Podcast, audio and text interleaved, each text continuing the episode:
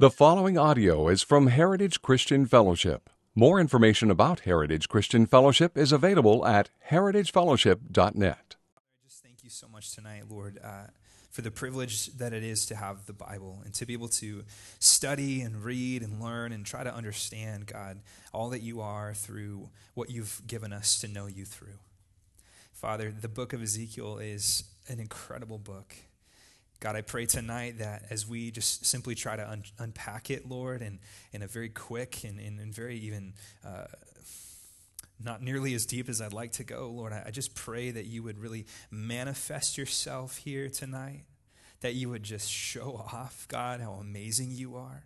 Lord, that we wouldn't be able to just sit and check out, God, because we would be overwhelmed, Lord, by just how intense and how majestic and how, how powerful you are, God. And Lord, I thank you for the perspective that this book brings. And I pray that it would elevate our view of how big you are, God. So just make much of yourself, uh, I pray tonight, Lord, in Jesus' name. Amen. Ooh, there's that rumbling again. It's terrifying.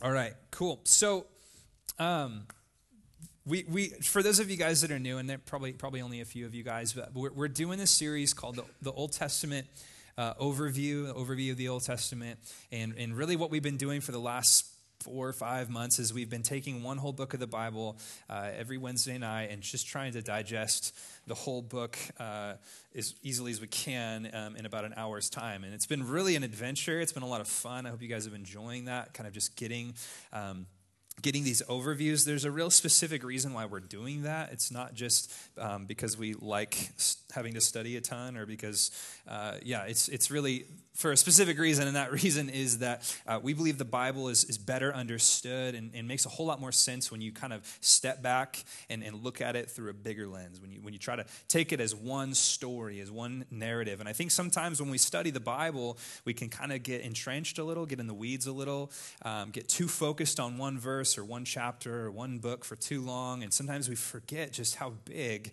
uh, of a thing God is really doing uh, through his kingdom. And, and so, so we're trying trying to really, as a, at a rapid pace, move through the Old Testament, covering a lot of ground so that you guys see that this is a big story. And I'll be honest, too, there's some books in the Old Testament that I'm guessing uh, you're like me and haven't spent a lot of time in them. Um, Song of Solomon, Lamentations. There's been some pretty interesting books that I think a lot of us were probably a little bit um, confused about, and it's been really good. And tonight we're going to tackle a book that a lot of people are uh, very afraid of. Uh, in fact, it was there was actually a rule um, that for the Jews back uh, before. Before even Christ came, really, there was a there was a rule that you had to be thirty years old if you were a uh, a Jew to read the book of Ezekiel, um, because they were uh, worried that it would confuse or sort of bump off track some young Jewish boy if he read Ezekiel and was extremely confused about what he was reading. So it, it is a little bit of a hard book. It's a little bit of a heavy lift, um, but but I think that uh, that God has some some really cool stuff for us in it tonight. So, book of Ezekiel. Um, The Bible contains within it lots of peaks and lots of valleys. Um, there's parts in the Bible that, that you'll be reading and you're like, man, this is just a valley part of the Bible. This is like, I'm sorry, this is a peak. This is like a mountaintop piece of scripture. You're looking at Ephesians chapter one where it talks uh, about the theology of salvation, and you just feel like you're on the Swiss Alps just looking out like, man, God, it makes so much sense, and it's just so clear, and what you did and what you're doing through the church and through salvation is just so majestic. And those are those, those hilltop sections of scripture, uh, but there's also valley types of scriptures, scriptures where you sort of look at it and you think, why is that here? And how does that make sense? And God, why would you do that? And why were you so angry? And why why was all this judgment? And what are you talking about? And it feels like you're sort of in the redwoods and there just there's no perspective. And, and, and if you were to jump into Ezekiel and just read sort of part of it and not really read the entirety of it, it might feel a little bit like a valley. Um, but really, the entirety of the book is quite the opposite. Now, I think that life is kind of the same. Life, if you guys, uh, you know, have lived at all, which all of you have, um, you know, it, it, it consists of valleys and peaks. Okay, seasons where you, you sort of feel like you have a lot of transcendence, a lot of clarity about life and who you are and what you're doing. Um, and then there's seasons or days or weeks or months or ten years or whatever where you feel like you have no clarity. You feel like you have no vision. You feel like you have no, no understanding of what's going on. Okay, and, and it seems to me really interesting that the prophets in the Old Testament, which we've been in studying, such as Jeremiah and Ezekiel and Daniel, that the prophets in the Old Testament lived in valley times. Okay, they lived in times where, where it would seem that they, it would be really hard to have perspective. Like the most bummer times of Israel's history, times when nations were about to invade, times when judgment was coming, times of starvation, times of tribulation, um, really bummer, sad, hard times is the majority of the prophets wrote into. But the cool thing about their books, and especially Ezekiel, is that the message actually pulls you out of that valley up into a peak to see a bigger picture. And that was really the job of the prophets. The prophets were the voice of God in the Old Testament to draw God's people out of these valleys and into a place of transcendence where they could see more clearly, where they could see more fully what God was doing in the bigger picture. Now, I don't think that the prophets even understood half of what they were writing, just like we don't understand half of what they're writing. But what's amazing is the clarity that these prophets were able to bring to the full picture of what God has done, is done, and will do in his kingdom. And it's absolutely amazing. So the book of Ezekiel, I'm hoping, my goal is, is will take us to a place where it really just shows off God's redemptive plan. That you could walk away and Ezekiel will be like, man, that book showed off just how big of a thing God is doing in his kingdom. Uh, I've said it before, and, and I'll say it again, okay? Salvation is when your eyes are opened, but I believe sanctification, which is the process of growing as a Christian, is having your eyes widened. Okay, salvation is when your eyes are open to see the truth. Sanctification is this process where God is slowly but surely widening your view to see that it's it's there's a whole lot more there than you realized about God. That, that what God is doing is bigger than you could possibly imagine. That when Jesus talks about the kingdom, it means so much more than you could ever possibly understand. And Ezekiel is literally this glimpse into this bigger picture that God is doing huge things. And that we get to be part of these huge things, which is really, really exciting. So you guys ready to get started? All right, Ezekiel. Um, a little bit of context. Let's ask the question, who is who is Ezekiel? We'll get to the outline in just a minute, Jesse. Who is Ezekiel? Um, always trying to rush me forward, man. What's the deal? Um, it's my brother, sorry. Okay, uh, Ezekiel's context. Let's ask kind of a little bit, who is who is the prophet Ezekiel? Now, Ezekiel was, was a young man when he started his his his um, ministry as a prophet. He was about thirty years old. And Ezekiel actually didn't do ministry in Israel. The majority of the prophets, the majority of priests, and, and, and people of notoriety and notability in the Bible lived and existed within the nation of Israel. But Ezekiel actually lived and did his ministry outside of outside of Israel, outside of Jerusalem, in Babylon. Now, you guys know we've been talking over and over and over again about this, this crux moment in history for Israel called the Babylonian captivity, where the nation Babylon came along and ripped Israel out of their homeland and took them away captive, right?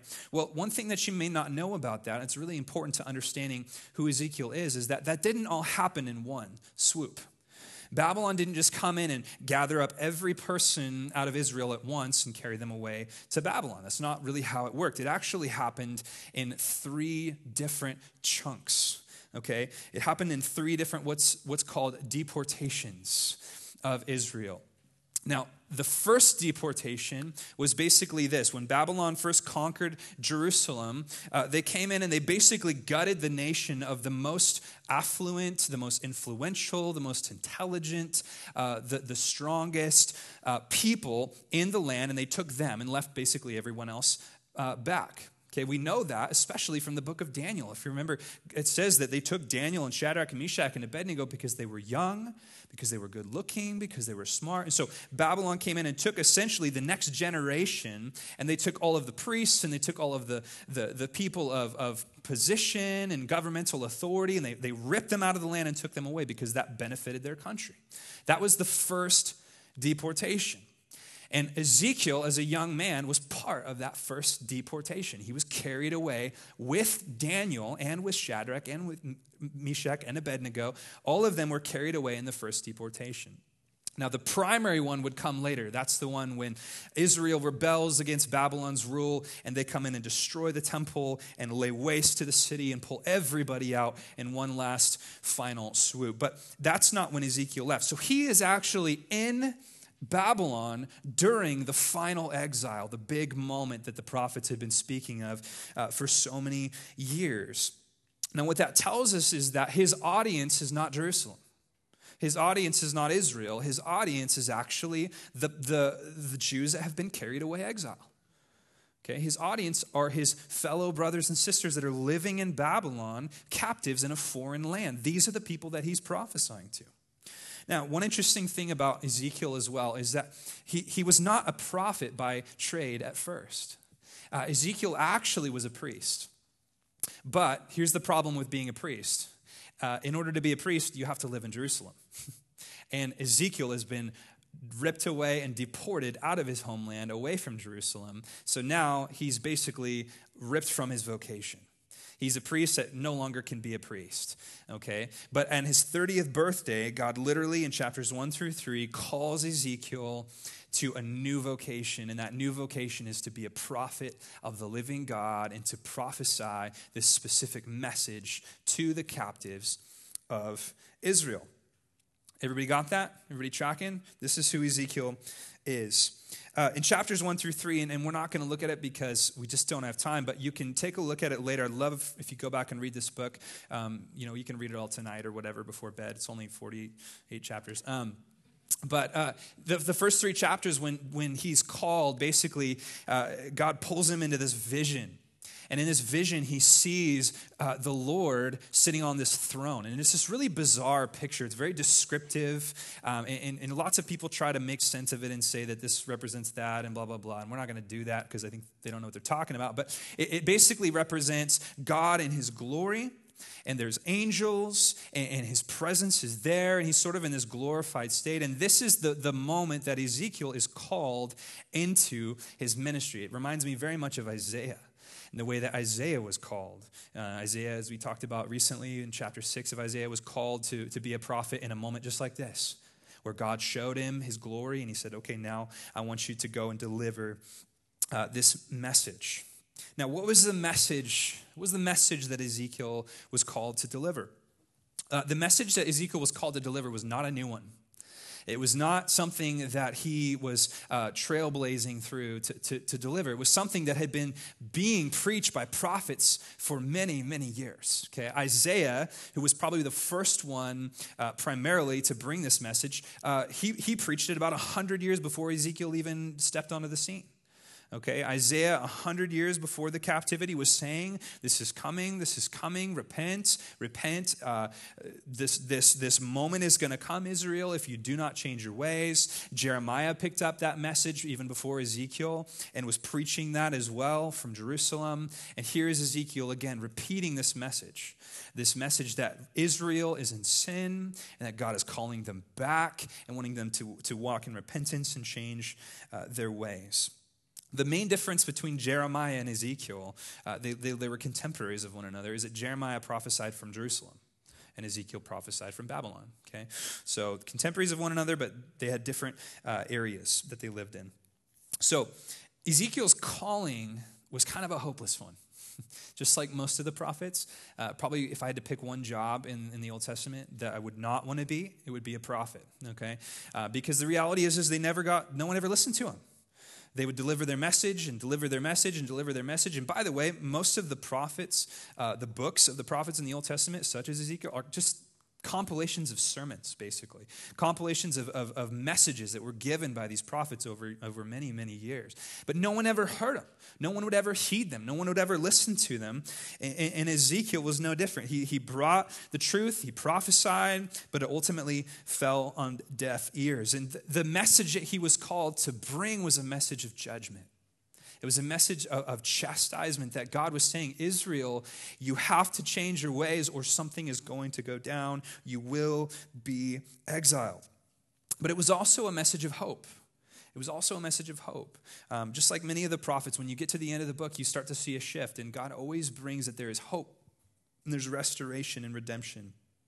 Now, here's the part that you you, you probably, uh, if you've read Ezekiel, you might have questions about. Um, Ezekiel, in particular, was called by God to display his message in really weird, bizarre, quirky, and just, just strange ways. Okay, here's some of the ways that, that specifically that Ezekiel preached his message. In chapter four, uh, he actually built a miniature siege out of figures to illustrate the siege that was happening back in Jerusalem. So he takes like these different objects and he he's in the streets and he's like acting out, you know, kind of like a little kid would with G I Joes or something. He's like acting out what would be happening or what was happening back in Jerusalem so that the people in captivity could see what's going on. Really, really random, really interesting. Um, he was called to, uh, at one point, lay on his left side for three hundred ninety days. Okay, one side for three hundred, like you can imagine how unevenly tanned he would be, um, you know, laying on one, no, okay. Uh, so one three hundred ninety days on one side, forty days on the other side. Um, God called him to do that to, to basically show and to illustrate uh, the captivity that they were going to be in. Uh, at one point, he was called to, uh, this is awesome, uh, eat food cooked over human poop. Okay, uh, not awesome, actually, uh, to signify the food and the starvation that Jerusalem was going to come. Just really weird, extreme, bizarre stuff that, that God wanted him to do. Uh, in chapter five, he, he shaved his head and his beard, which would have been disgraceful if you were a Jewish man. Uh, he burned one-third of his beard and hair. He struck one-third of it with a sword, and then the other third he threw into the wind. Um, and that was actually to signify the truth that was coming, that one-third of Jerusalem would die from disease, one third would die from starvation, and then another third would be scattered. So you're going to read a lot of that stuff when you get into this book, and you're going to be like, why? Why are you doing that, Ezekiel? That's that's funny, that's weird. Here's the reality, okay? It may seem bizarre to us, but it, it, all that this really is, is, is it's sort of a street theater approach, okay? For Since the beginning of mankind, people have been using the arts to try to explain uh, in different ways a reality or a truth. Okay, and when you're when you're when you're dealing with someone who's deaf, like Israel, okay, you're going to try anything and everything that you possibly can to get your message across. So he's using theatrics. He's using uh, sort of a street type of performance to try to get Israel's attention, to tell them what's going on, to communicate this message. That's all that he's doing. And it, it seems bizarre and it seems extreme, but in that day they didn't have YouTube, so you couldn't, you know, make a cool video and post it and send it out. If you wanted to get people's attention, you had to get creative back then, okay? So that's really all that's going on there. So what is the outline of the book? Um, I think I, I asked that in your guys' handout. We're going to put this up on the screen for you guys here. Um, we're going to just split the book into three chunks. It's fairly long, so I wanted to keep it really simple. Um, three chunks, if you want to write it down, we're going to take these one by one, and that'll be how we approach uh, the book of Ezekiel. But number one uh, is God's willingness to chastise. Okay, and that's chapters one through thirty-four. Uh, and then we're going to look at uh, number two, which is God's ability to transform the hearts of men. And that's a typo. That should be thirty-five through thirty-nine. My bad. Uh, and then number three is God's plan for complete restoration. And that's chapters forty through forty-eight. So three chunks. Um, and here's what I see these three chunks of Scripture in this book sort of illustrating. Um, as I said in the beginning, I believe that Ezekiel, as if taken as a whole, really takes us up to a place where we can see more clearly God's full redemptive work. And I believe that as we look at each of these three sections, hopefully we're going to walk away being like, man, God, you are doing something so much bigger um, than we can possibly Imagine, imagine. So let's let's start with the first one, and that's God's willingness to chastise. And this is chapters one through thirty-four, uh, and this is really the judgment piece of the book. Okay, uh, which is the large majority. Uh, it's basically um, Ezekiel prophesying that this judgment is coming, that this chastisement is coming, this punishment is coming. And probably the most important question you could ask um, when talking about this judgment is, why is God judging them?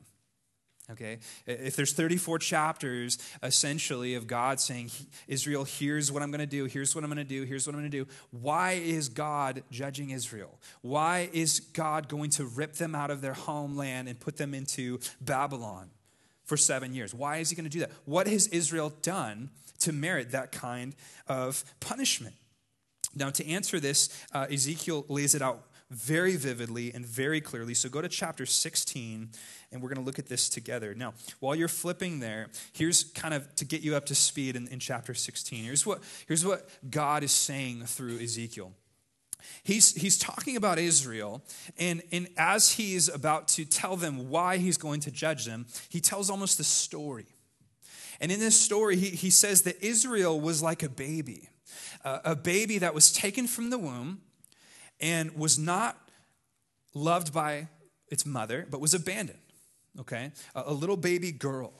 And it says that the Lord found this baby, and it's it's a little bit gruesome, and it's a little bit vivid, uh, but it's there, okay? And the baby is, is bloodied, and it's unclean, and it's abandoned, and the umbilical cord is still there. Literally, it says that, that no one has even cared enough to try to remove that from the baby. Uh, it's just this orphaned, unloved, uncared for baby. That's what Israel is like. And so the Lord says that he came, and he adopted this child, Israel. And he, he made that baby his own, and he cleaned it off, and he gave it a name, and, and he gave it uh, comfort, and he gave it gave it everything that it needed, okay? And he raised this, this daughter, this Israel, up until she was of age. Uh, so specifically until she was of an age to, to marry.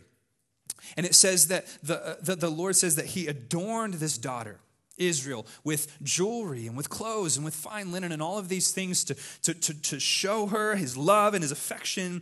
Um, it gave her everything that she needed. So in this, this story, he, the Lord is sort of a father, but he's also sort of a husband. And it, it's ev- he's everything to this daughter. Okay, he's raised her. He's given her everything.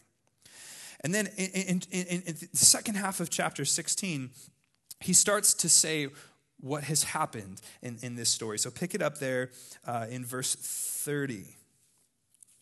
He says this about this daughter that is Israel. He says, "How sick is your heart, declares the Lord God, because you did all these things and the deeds of your brazen, uh, the deeds of a brazen prostitute, building your valley or your vaulted chamber at the head of every street, and making your lofty places in every square. Yet you were not like a prostitute, because you scorned payment. Adulterous wife who receives strangers instead of her husband. Men give gifts to all prostitutes, but you gave your gifts to all your lovers, bribing them to come to you from every side with your whorings. So you were different from other women in your whorings. No one solicited you to play the whore, and you gave payment, while no payment was given to you. Therefore you were different." Now, I know this is strong language, but here's what God is saying. He's saying that you're worse, Israel, than a prostitute. And here's why. He says, because a prostitute actually does a service for a payment. But you don't even do that. He says, Israel, you actually pay your lovers to come in and please you. You actually pay them to cheat on your husband with them.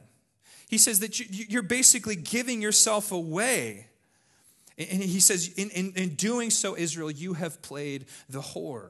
Okay, now that's strong language, but it's a strong offense, and we serve a justice and right, a just and righteous and holy God.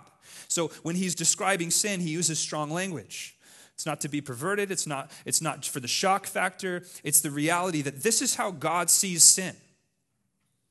It's not rainbows and butterflies. It's not, oops, I messed up. Okay, he says, Israel, my daughter, who I've raised, who I've given everything, who I've adorned, you have made yourself a whore. You've made yourself a harlot, and you're not even smart enough to charge like a prostitute. You just open the door and let anybody in so you can cheat on your husband continually over and over again. That's what you are, Israel. This is the state that I have found you in. You are the scum of the earth, Israel. This is, this is the tone that the Lord takes.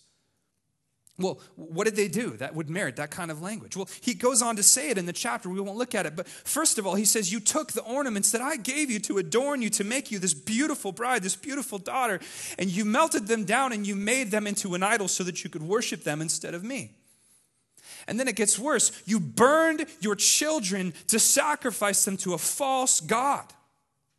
Literally, Israel had gotten so corrupt and so wicked that they had adopted this practice from the other nations where they would sacrifice their children to the god of whomever. Sound familiar? Sorry, I wasn't trying to go there, but we're doing the same thing with abortion. We are. We're sacrificing our kids on the altar of convenience. But that's a side note.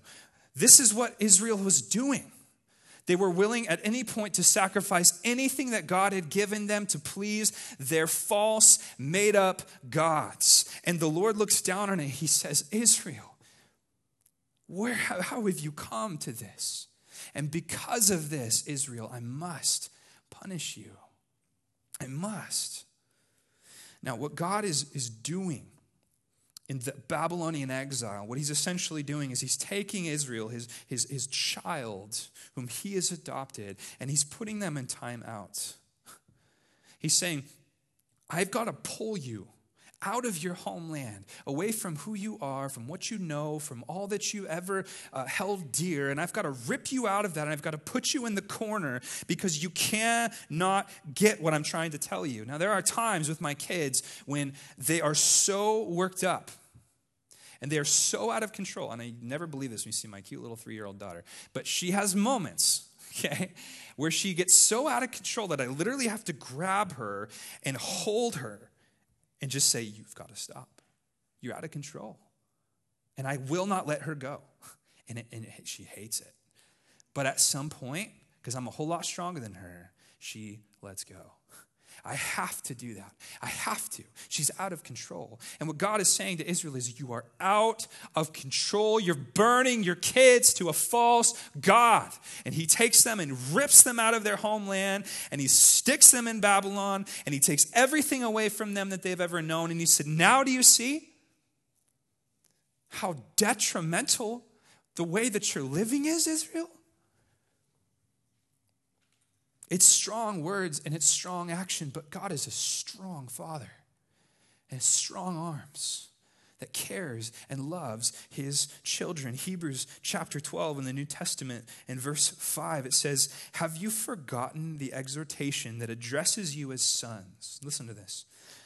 He says, my son, do not regard lightly the discipline of the Lord, nor be weary when proved by, reproved by him. For the Lord disciplines, who? The one that he loves. And chastises every son whom he receives. It is for discipline that you have to endure. God is treating you as sons. For what son is there whom his father does not discipline? Listen to this. If you are left without discipline in which all have participated, then you are illegitimate children and not sons. The King James Version says you're a bastard. It does. If you are not chastised by the Lord, if you are not disciplined by the loving, strong hand of God who is interested in your best good, then you do not have a father. God is not disciplining Israel with his wrath. He is disciplining Israel with his love. Because he loves them, he is disciplining them. Because he loves them, he is willing to chastise them. And we read a book like this and we say, God, why were you so harsh with Israel? And it's only because we have no clue, first of all, how bad Israel was. And then second of all, because we have no clue how holy God is. His love demands that he discipline his kids. If I do not discipline my kids, I don't love them. I remember vividly uh, sitting in a juvenile hall I would do juvenile hall church on Sundays, and I would go in and I would preach the gospel to these kids as they wore their Velcro shoes and their sweatpants, and they would stare at me like they wanted to hurt me, and I would just preach the gospel anyways. And I remember trying to explain to this, this group of kids God's uh, loving affection and how he's a father and how he takes care of us and how how he, he sometimes tells us no because he, he knows that something is bad for us. And and, and that, that when, when a good father says no, it means that he loves him. And I'll never forget this fourteen-year-old girl who was in there for uh, prostitution and methamphetamine and all kinds of crazy things at fourteen. She looked me in the eye. She said, but I don't even, I don't understand that. And I said, what do you mean? And she said, My, I've never had a parent tell me no on anything before. I mean, she, this girl had never been loved enough to been told, don't go out after ten o'clock. She'd walk the streets all night. She'd do whatever she wanted, whenever she wanted. And at fourteen years old, her life was in ruins because no one had loved her enough to tell her no. Our Father is a good Father. And he tells us no from time to time. And we don't think about that much. But I'm thankful that he does. Because he loves us. And he cares about us. Now here's something I want to draw your attention to. God's first desire is always repentance over punishment. Always. I'm going to say that again. God's first desire is always repentance over punishment. He always wants you and is dying for you to choose him so that he doesn't have to punish, so that he doesn't have to rip that thing away from you, so that he doesn't have to allow you, God forbid, to take that thing that you think he wants so bad until it destroys you. It's his heart.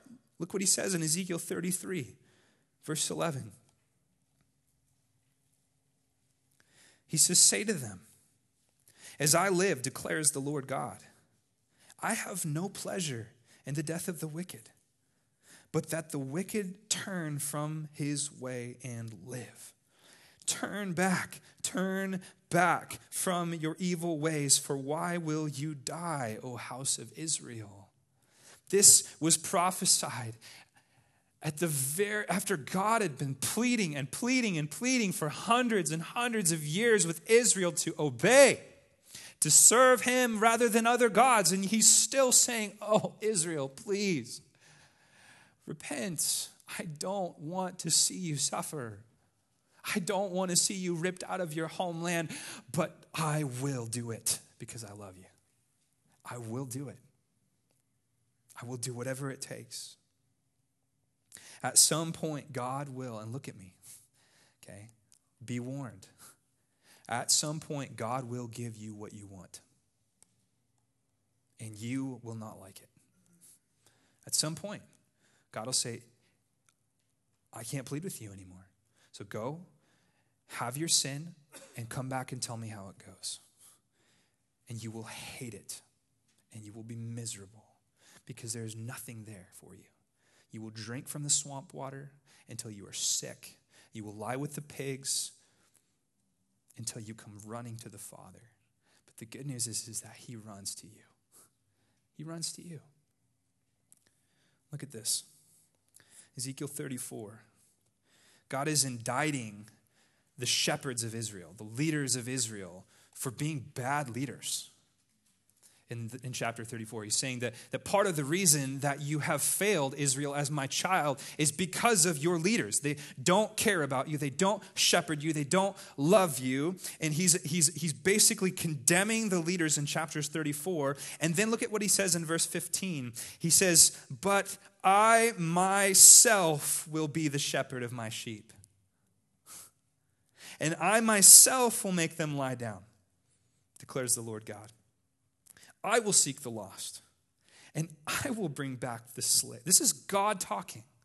I will, I will bring back the strayed. I will bind up the injured. I will strengthen the weak and the fat and the strong, and I will destroy, and I will feed them in justice. What God is saying is he's saying, no longer, Israel, am I going to let you be led astray by these false leaders. Now it's time for me to step in, and I will be your shepherd. And I will come in and I will save you because I love you. and I love you more than these blind guides ever could. Does this sound familiar to you, by the way? What did Jesus say in John ten eleven? I am the good shepherd. This is what God did through Christ. He said, I will come. I will come and I will shepherd my sheep. I will come and I will save souls. I will come and I will gather my scattered people because I love them and because I'm the only one that can. That's what God did in the incarnation. That's what God did when he became a man. He said, I must step onto this earth and gather my sheep and separate the sheep from the goats because I love my sheep and my sheep know my name and they're called by my voice. Jesus was the ultimate act of God being a shepherd to his people and sending his only son into this world. This is why Hebrews talks about Jesus being the ultimate high priest, because unlike other high priests, he is perfect and relatable, because Jesus literally became a man so that he can relate with you in your suffering, relate with you in your struggling. So when you feel weak and you feel depressed and you feel like you're struggling and having a hard time, God isn't sitting in heaven waiting to judge you and smack you upside the head. He's saying, I know what that feels like because I became Christ and I took on more pain than you could ever imagine for you. And I'm a relatable God now. Our God doesn't sit in heaven and look. Our God got off his throne and put on flesh and became a man so that he could be beaten and broken and rejected and suffer and be the perfect high priest to you and I, perfectly relatable in every way, so that when we pray to him, he knows. He knows. He knows what you're feeling. He's felt it. You think you're rejected? You think you're suffering? You think you're depressed? Jesus sweat drops of blood and fear, that God's wrath would cream him for you. You don't think he can relate with what you're feeling? You don't think he can relate with your anxieties? You don't think he can relate with your struggles? God steps into that with you. Now here's the beauty, okay? Here's the beauty of what happens here. With Israel, in a moment's time, God goes from punishing Israel to entering into that punishment with Israel. Here's what I mean by that. When you read the book of Ezekiel or Jeremiah or any of these prophets, it's amazing. God, God is warning and he's warning and he's warning. And then finally, the moment comes. The moment of punishment comes and the, and the exile happens. And then all of a sudden, God's, like, everything God is saying changes from this punishment to this, come here. When I punish my daughter or my son, okay, uh, there's a very crucial moment where after I've punished them and, and they have submitted, okay, I, I hold them close because I need them to know that I'm not mad at them. I'm not frustrated with them. I'm not, I'm not angry with them. I might be frustrated, but I'm not angry with them, right? I love them. And in fact, I love them so much that that's why I had to punish them. And so I hold them and I hug them and I tell them that I love them and I'll pray for them and I send them on their way because they need to know that that punishment had nothing to do with me not loving them, right? And this is exactly what happens in the book of Ezekiel. God punishes his people because he loves them, but then he reminds them that they are his kids. He still loves them. It's not condemnation. It's not wrath. It's him being a dad.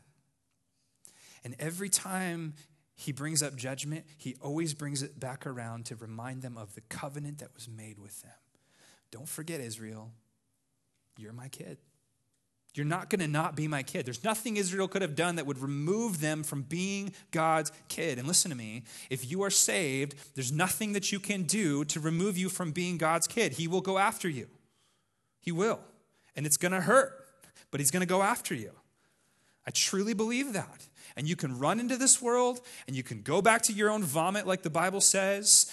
And I guarantee you God will find you and he will pull you back. And the farther you run, the harder it's going to snap when you come back.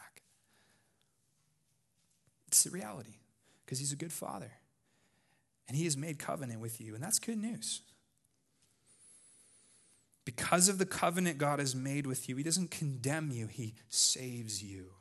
He pulls you through it.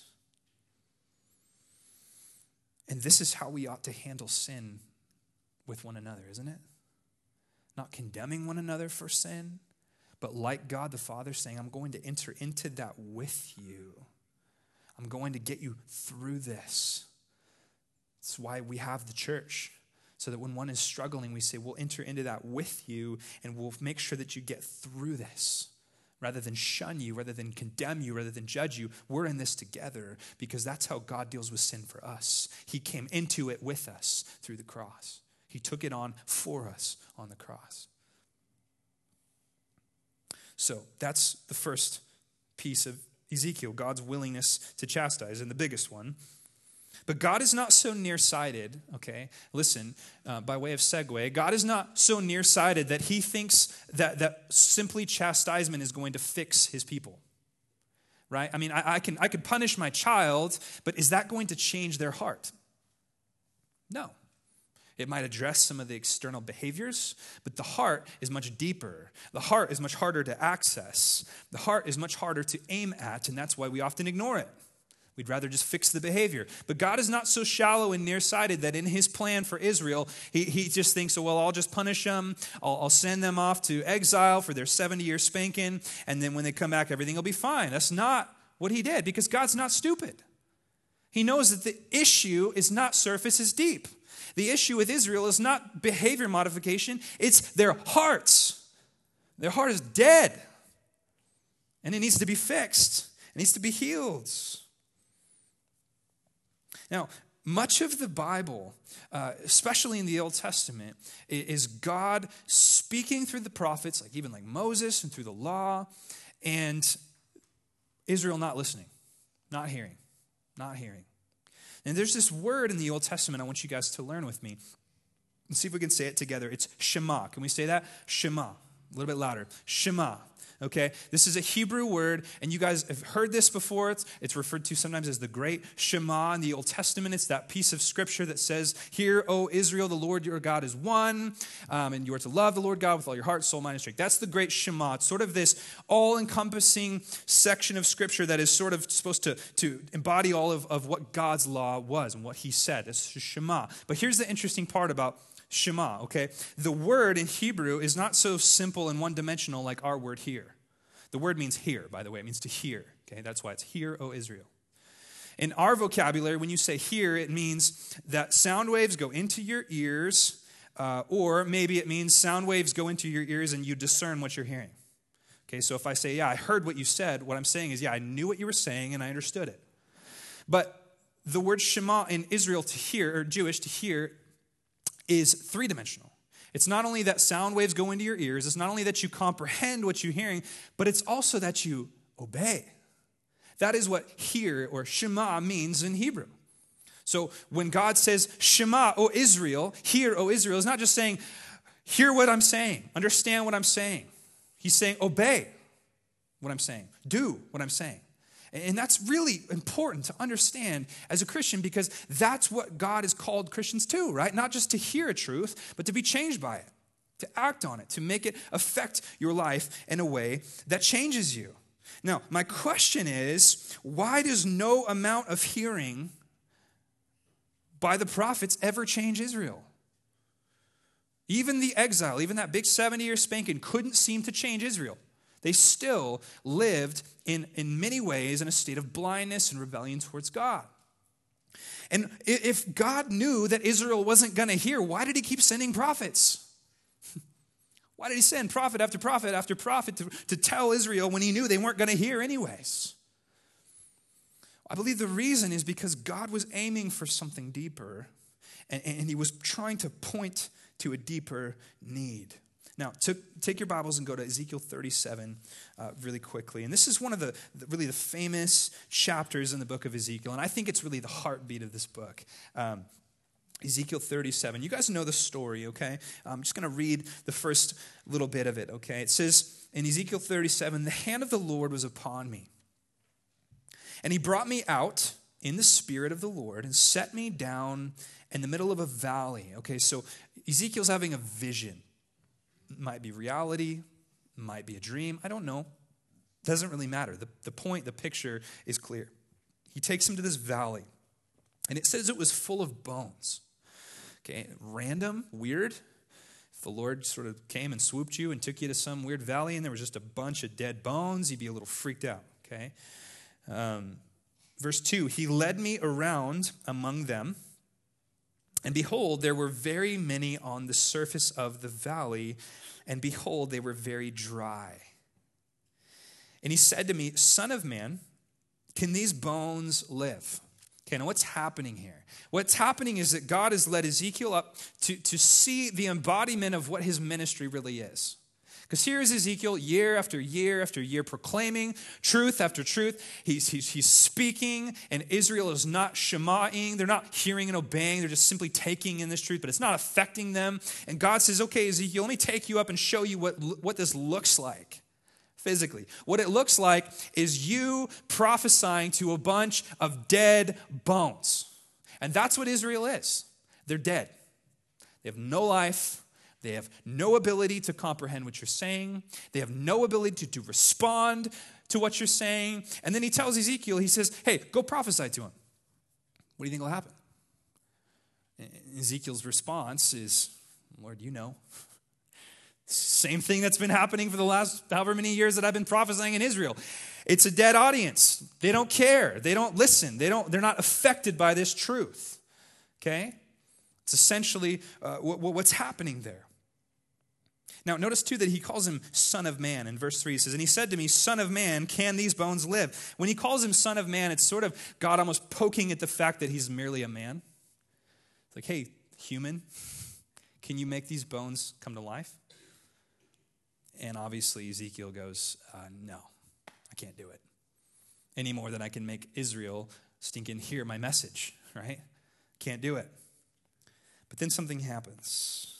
He tells them, he said, Son of man, can these bones live? And I answered, O Lord God, you know. In verse four, then he said to me, prophesy over these bones and say to them, O dry bones, hear the word of the Lord. Okay, so now he commands him to do so. And look at verse five. Thus says the Lord God to these bones, behold, I will cause you breath, or cause breath to enter into you, and you shall live. And I will lay sinews upon you, and will cause flesh to come upon you, and cover you with skin, and put breath in you. And you shall live, and you shall know that I am the Lord. So I prophesied as was commanded. And as I prophesied, there was a sound. And behold, a rattling, and the bones came together, bone to its bone. And I looked, and behold, there was sinews on them, and flesh had come upon them, and skin had covered them, but there was no breath in them. Then he said to me, prophesy to the breath. Prophesy, Son of man, and say to the breath, thus says the Lord God, come from the four winds, O breath, and breathe on these slain, that they may live. Verse ten, so I prophesied as he commanded me, and the breath came into them, and they lived and stood on their feet, an exceedingly great army. Then he said to me, Son of man, these bones are the whole house of Israel. Behold, they say, our bones are dried up, and our hope is lost. We are indeed cut off. What is happening here? What is happening here is, is that the Lord is, first of all, reminding Ezekiel that, hey, uh, unless I breathe on these bones, you're not going to have any luck. So you can preach until you're blue in the face. And trust me, I've experienced this as a pastor. I have had times preaching where I am literally pouring my guts out about the gospel, and people are staring at me thinking about what they're going to have for lunch. Or many Sundays where I'm blue in the face trying to get people to worship Jesus, and they're looking at me thinking about how many donuts they just ate. You know, I mean, just dry bones, right? And, and literally God is saying, Ezekiel, you cannot bring life to these, Israel. You can't do it. Only I can do it. But even more than that, what God is doing here is he's pointing forward to something bigger that God is going to do. And that is this event, see if you can figure out what it is, when God will actually take this dead people and he'll pour his spirit out on them. And all of the sudden, things will start to happen. God is giving Ezekiel an opportunity to see what he will do at Pentecost, what he will do when God pours out his Spirit because of what Christ has done. And the Holy Spirit comes in and actually changes the deepest parts of man's heart in a systemic way through the new birth. And life can come. God is saying that, yeah, I know Israel's not going to listen to you, but there'll come a time. There'll come a time where a Messiah will come, and that Messiah will pay for the sin of the world and will access my breath, my Holy Spirit, to come into the world in a way that's never been seen before. And And, and through that, I will create my church. How exciting is that? But he's also drawing back to something. This is important. He's drawing back to something. Um, another time in the Bible, if you remember in Genesis chapter one, what did God do? He took dirt. Okay, now what is dirt? It's nothing. There's no life in it, unless there's a worm in there, okay? Just dirt, right? He takes dirt, which is, it couldn't be a more useless substance, and couples that dirt with his own life breathed into it. Specifically, God breathed into that dirt and made that dirt into a man, Adam. Adam was, uh, and don't take this, and I'm not saying Adam was God, okay? But God breathed some of himself into Adam, made him in his an image. And so Adam was part dirt, part God, okay? He's not God, but God made him in his image. He poured some of himself into him. He imprinted himself into Adam. And that was who Adam was. That's why we have a body, and that's why we have a soul, okay? We're not just physical beings. We're more than that. God created us that way. He poured his Spirit into us. But what happened in Genesis chapter three, the fall? Man sinned, and God separated man from his Spirit. And what's left? Dirt, right? Dirt. And part of the curse was that man would work in the dirt, and he would be dissatisfied by the dirt, and that life would be basically one big dirty mess, just slaving away day after day. The imagery here is pointing back to that, that just like God breathed life into Adam, he again will breathe life into his people, and these dry bones will become real flesh through regeneration. It's amazing. He says this in Ezekiel thirty-six twenty-four. He says, I will take you from the nations and gather you from all the countries and bring you into your own hand. It couldn't be more into your own land. It couldn't be more clear than this. I will sprinkle clean water on you, and you shall be clean from your uncleanness and from your idols, and I will cleanse you, and I will give you a new heart and a new spirit, and I will put within you And I will put a new spirit within you. I will remove the heart of stone from your flesh and give you a heart of flesh. And I will put my Spirit within you and cause you to walk in my statutes and be careful to obey my rules. What God has done through the Holy Spirit is he has allowed you by the Spirit to finally have the ability to Shema. You couldn't do it before. The Holy Spirit gives you the ability to not only hear, but to do. Because the law is not just written on some scroll or some tablet. It is now written and imprinted on your heart. And as new covenant Christians, we have been reborn with new natures. And we now have the ability to Shema God's word in a way that we never have. Because just as the Spirit was taken from Adam, it has been re-breathed into us by the new Adam, who is Christ. And we have newness of life in the Holy Spirit. Guys, look at me. That's really good news. You have the Holy Spirit that has taken you as a pile of dry bones and made you into a living, breathing servant of God who is imprinted on your heart, has passions for him that were planted there by him. You know what this means? It means that you can never sin again in a way that you'll ever enjoy. Or you can sin. But you got a new heart, and that heart was not designed for that sin. So you will never enjoy it like you used to because you're regenerate. You know what that means? It means that you have been given new desires that you don't even know are there. You have been given God's heart in a way that you will be unpacking for the rest of your life and into eternity because you have been reborn, because his Spirit has been breathed into you. It means that you live for God out of love rather than guilt. It means that you obey and worship God because you want to, not because you have to. That's what it is to be regenerate. That's what it is to be born again. That's what it is to not be a pile of dry bones. I'm so thankful for that. So thankful for that. This is the litmus test for how we know whether we're saved. Are you born again? It's the same thing that Nicodemus came to Jesus inquiring. And, and Jesus immediately said, you must be born again. You're a pile of dry bones. God cannot access your heart through external things, Nicodemus. So guess what? You need a new one. You got to be reborn, man. How can I do that? He missed it, right? That's what Jesus is talking about. It's called regeneration. And what regeneration does widens out our scope of how big God's redemptive plan is. See, he doesn't just love us enough to punish us because he's a good father and restores. He doesn't just walk through punishment with us. He also gives us a stinking new heart so we can love him more. He gives us twenty bucks and says, go get me a present. He does it for us. That's why I pull my hair out sometimes on Sunday morning when I don't see people worshiping Jesus, because I'm like, what are you doing? You got the Holy Spirit in you, for crying out loud. Worship God.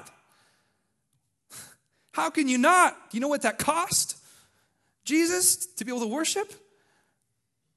We take it for granted. Like, big deal. We do this every Sunday. Man, we have access to the Spirit of God. His manifest presence is ever waiting for us to access it so we could be with him, for crying out loud. Fires me up. Lastly, chapter forty through forty-eight. How does the book of Ezekiel end? And it doesn't. It gets better, okay? Let's throw that, that outline up again one more time, Jesse. Uh, it, it's not only that he, he he he's willing to chastise us. It's not only that he's able to transform our hearts. But lastly, he is, his plan is complete restoration. Complete restoration. Not not just, okay, now you're saved, you know, go have a have a fun Christian life. But he's doing something bigger than that. He's doing something bigger than your Christian life. He's making an eternal kingdom. And we don't have time to look at it because I'm out of time, but I'm going to tell you, and you got to go read it, that the end of Ezekiel is this picture that God shows Ezekiel of a new temple. Do you know what the new temple is? We are.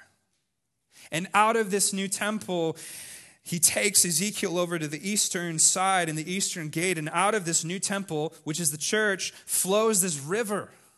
And it's not a creek. It's not a stream. It's a stinking river. It's deep. And this river flows. And you know why it says it flows out of the east? For a few reasons. One, because it's going to hit the Dead Sea. What was dead is going to be made alive. Two, because that for them was the rest of the world. The east, the undiscovered parts. This river is going to flow out of this new temple, and out of this river will come all of this greenery and all of this shrubbery and all of this life, and there will be fish, and there'll be people fishing, and there'll be all of this joy and satisfaction. Why is this in the book? Because God is doing something that we have not yet seen. God has created a new temple out of you and I, in hopes that out of that new temple would flow a river. What is that river? Every time you do kingdom work, every time you bring justice and God's rule and reign into your job, into your kids, into your marriage, every time you serve Jesus and give him the glory, you are accessing that river coming out of the temple of God to bless the nations. You see, God's heart has always been to bless his people and to bless the nations through his people. It's always been his heart. And what he's allowing Ezekiel to see is the fulfilled kingdom, the end game. And here's what I love about the book. He takes e- Ezekiel into this transcendent place and says, look at all that I'm doing. I'm punishing you now and allowing you to grow now. I'm going to change your heart. I'm creating an eternal temple. It's huge. Guys, we think about Christianity like it's just this little, like it's just me and Jesus, and, you know, I'm just so glad I'm saved. And, you know, like, no, you are part of a kingdom that is eternal. You are part of a temple that will for eternity have a river flowing out of it that will bless the world. You are part of something huge. The same thing Ezekiel was part of, the same thing that the apostles were part of, the same thing that we see in Revelation. It's all one story. And Ezekiel pulls us up above the weeds and says, look how big this is.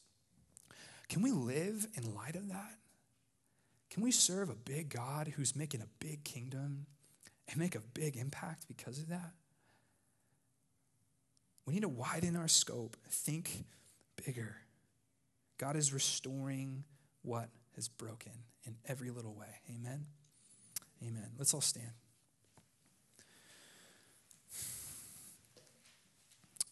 God, thanks for the book of Ezekiel. I treasure it, Lord, I, and I didn't like two days ago. I'm just so thankful, Lord, for your word and, and how it magnifies you, God, how it makes much of you, how it glorifies you, Lord. I pray that we would love your word because we love you.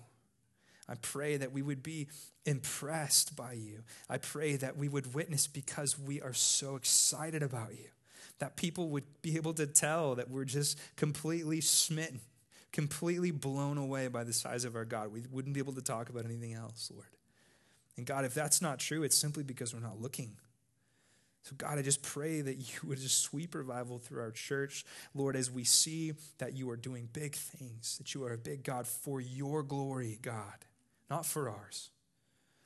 Lord, we love you. We thank you that you save us, that you love us, that you sanctify us, that your spirit is within us, that you've given us a new heart, and that you're giving us a new home, Lord. And we just want to go our way worshiping and praising you in Jesus' name. Amen.